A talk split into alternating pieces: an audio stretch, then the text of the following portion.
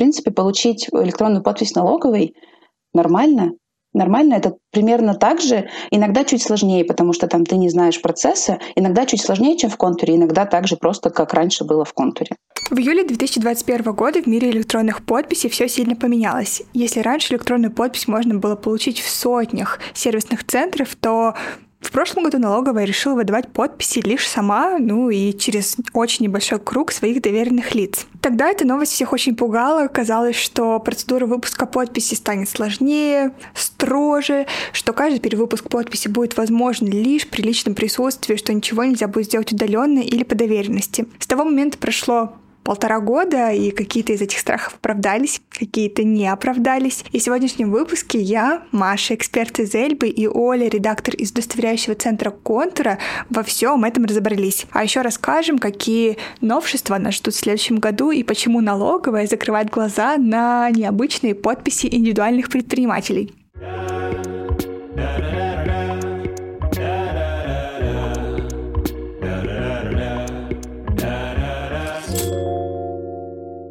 Итак, сейчас наконец 2022 года индивидуальные предприниматели и директора организации могут работать как с электронными подписями, которые они получили в налоговой, так и с теми, которые они получили в контуре или в каком-то другом удостоверяющем центре, ну, скорее всего, в конце прошлого года, в конце 2021 года, потому что тогда еще их выпускать было можно. И вот как раз основное изменение грядущего года состоит в том, что ребята, которые пока еще работают не с подписью налоговой, не смогут с ней работать, следующем году, с начала 2023 года. Ну, или не с начала 2023 года. Вот сегодня 14 ноября. Сейчас в законе об электронной подписи написано, что с 1 января 2023 года э, у предпринимателя может быть только действующая подпись налоговой. То есть, если у тебя есть э, действующая подпись контура, она, например, там действует в том числе в январе-феврале 2023 года, то по текущему законодательству ты должен будешь, ну, она у тебя с 1 января превратится в тыкву, и ты должен будешь идти в налоговую там в декабре. Вот. Но э, на этой неделе в Госдуме будут рассматривать э, в третьем или во втором чтении законопроект, который вот эту дату 1 января переносит на 1 сентября 2023 года.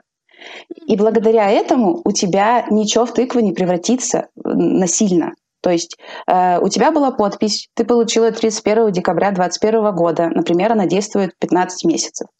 То есть она закончится у тебя 31 марта 2023 года. Вот она у тебя закончится в 2023 году. Ты просто придешь за две недели до того, как она у тебя закончится, и получаешь подпись налоговой. То есть ты делаешь абсолютно то же самое, что ты раньше делал, когда у тебя заканчивалась подпись, просто идешь не в контур, а в налоговую. Ну и там mm-hmm. закладываешь чуть больше времени на это, потому что место у тебя новое.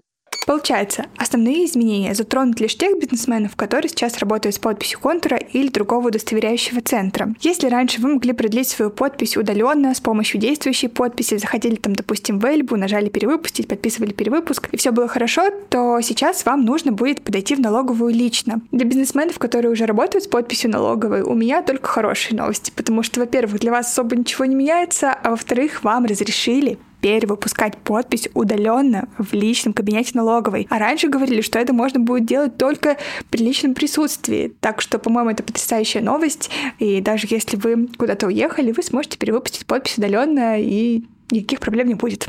То есть, если э, на руках есть действующая подпись от налоговой, то есть один раз ты уже сходил в инспекцию, получил подпись. А, сейчас у тебя не поменялась фамилия, имя, отчество, не поменялись э, данные организации, э, не поменялась, ну, в общем, вот такая ключевая информация. И при этом электронная подпись на момент, когда ты хочешь ее обновить, действует, вот то, что у тебя на руках, ты приходишь с этой действующей подписью, вставляешь там ее в комп, э, заходишь на сайт налоговой, обновляешь и получаешь новую действующую подпись. Вот. А старая у тебя старая автоматически отзывается. Вот. Э, на самом деле такую историю запускает э, потихонечку и контур. Вот. То есть, в принципе, где бы ты ни получил подпись налоговой, сейчас или там в скором времени ты сможешь ее удаленно продлить, и тебе не придется второй раз лично идти и снова вот этот процесс проходить у тебя все встанет на твои обычные рельсы. Мы в редакции довольно часто все еще встречаем вопрос, а можно ли выпустить электронную подпись налоговой удаленно при помощи там какой-нибудь супер-пупер доверенности, генеральной, нотариальной. И хотя я уже чуть выше касалась этой темы, я снова хочу ее поднять и сказать, что выпустить электронную подпись первую в налоговой можно только лично. Ну, это как то же самое, что я бы написала доверенность и сказала, слушай, мне тут нужно паспорт обновить, пожалуйста, получи за меня паспорт. Но это Но... реальная доверенность. Да, вообще без разницы. Никто меня не видит. Никто меня не видит. И хотя ответ довольно однозначный, я не хочу, чтобы вы думали, что вы не сможете продолжать работать. Во-первых, возможность решать дела на бумаге по-прежнему остается рабочей. И если у вас есть человек, у которого есть доверенность, по которой он может действовать от лица вашего ИП или ООО, он может подавать учет в налоговую на бумаге, он может подписывать документы контрагентов э, тоже своей подписью, указывая, что он действует по доверенности. Во-вторых, сейчас вовсю практикуют машиночитаемые доверенности, но об этом чуть позже. В-третьих, у ИП есть вариант еще некоторое время продержаться без подписи налоговой, даже в следующем году. Это на самом деле очень интересная история, потому что практика сейчас показывает, что налоговая принимает отчеты ИПшников, которые подписаны их электронной подписью как физлиц. А подпись физлиц — это совсем другая история, потому что их по-прежнему можно выпускать в аккредитованных УЦ, не в налоговой. Ну, вот, например, в Эльбе, в Контуре их можно выпустить. И их также можно будет перевыпустить в следующем году в теории, пока ничего не предвещает запрета на это. Почему же так происходит? Ну, во-первых, кажется, просто повезло. А, во-вторых, есть более рациональное объяснение, которое связано с тем, что ИП — это практически физлицо. У ИП и у физлица практически одинаковые реквизиты. Одно ФИО, один ННН, один СНИЛС. У ИПшника разве что есть а, реквизит, который называется ОГРНИП, но вот налоговая сейчас просто принимает формализованные документы без вот этого маленького реквизитика. Ну, в общем, это я к тому, что идентифицировать ИПшника через подпись физлица довольно просто и довольно безопасно, потому что очень много реквизитов там сходится. Мы в Эльбе по-прежнему такую подпись для ИПшников выпускаем. Но тут есть важный момент. Налоговая это принимает отчет с такой подписью, ПФР тоже принимает, а вот ФСС не очень-то принимает. Поэтому, если у вас планируются сотрудники или они уже есть, то мы советуем вам выпускать электронную подпись именно налоговой, а на эту подпись физика не рассчитывать. Этот костыль, которым пользуется там предприниматель, может сломаться. Поэтому лучше всего, да, э, окей, ты сейчас работаешь так, но как только у тебя получается там возможность, лучше сходить в ФНС и получить электронную подпись там, типа, да, нужно заложить на это время, да, это требует э, там дополнительных усилий, это не так приятно и просто, но это нужно сделать один раз. Напоследок хочется рассказать вам еще об одном новшестве следующего года, которое называется «Машиночитаемые доверенности» или МЧД. На самом деле их используют уже в этом году, только пока добровольно, а вот в следующем году они станут обязательными. Обязательными они станут для кого? Для тех, кто практикует э, подачу отчетов через доверенное лицо электронно. Это доверенность абсолютный аналог бумажной э, доверенности. Просто э, он не, просто электронный, он такой, что его машина, э, любой сервис, э, портал налоговый может считать. Поэтому он так называется, машиночитаемый. Вот. То есть это не э, скан вашей доверенности, потому что скан нужно посмотреть человеку чаще всего и там все это прочитать, либо нужна отдельная программа. А это э, XML, вот, как любой отчет. Э, в нем прописаны там свои поля, написано, что, опять-таки, я Маша, я бухгалтер, и у меня есть полномочия сдавать за э, этого ИП э, отчетность и передавать, например, данные ФСС. Вот. И ты приходишь с этой доверенностью, например, в налоговую, вот, ты ее однажды прикрепляешь в электронном виде, там, перед тем, как отдать отчет в налоговую. Вот, и все. И налоговая тебя видит и знает. То есть Плюс в том, что тебе не нужно ногами идти в инспекцию, приносить э, бумажку, где говорят, что да, Маш, мы тебе верим, давай сдавай за этого ИП отчет. Вот. А ты это делаешь все удаленно. Это работает так, что доверенный человек приходит в сервис электронного документооборота или в сервис по сдаче отчетности, формирует там документ или отчет, подписывает его своей электронной подписью как физлица, она выпущена прямо на него, и подгружает вот эту МЧД. И в связке МЧД и электронная подпись дают ему право отчитаться за ИП или за ООО. Точно так же, как бумажная доверенность дает право доверенному человеку отнести отчет в налоговую или подписать документ контрагента. То есть теперь электронной подписи просто придумали более подходящую электронную сущность, электронную доверенность. Электронная для электронного, бумажная для бумажного.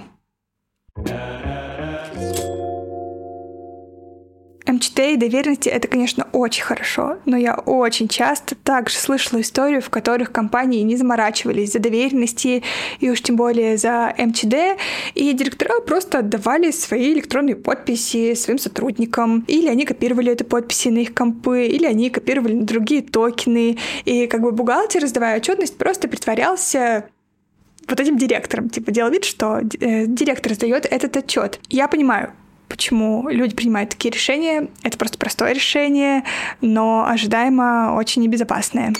Это очень рискованно, это очень небезопасно. Я, я, я не понимаю, почему люди так делают. То есть я понимаю, почему. Они не знают о всех рисках. Э, иногда, ну, то есть Почему они не знают, это другой вопрос, да. Ну, то есть ты, получается, ты директор, у тебя на этой подписи не только твоя компания, у тебя, ты можешь с этой подписью в свой личный кабинет на госуслугах зайти, где у тебя там все твои машины, все твои квартиры, э, записи к врачам. И по сути, любая твоя Людочка, у которой есть копия, тоже может сделать абсолютно то же самое.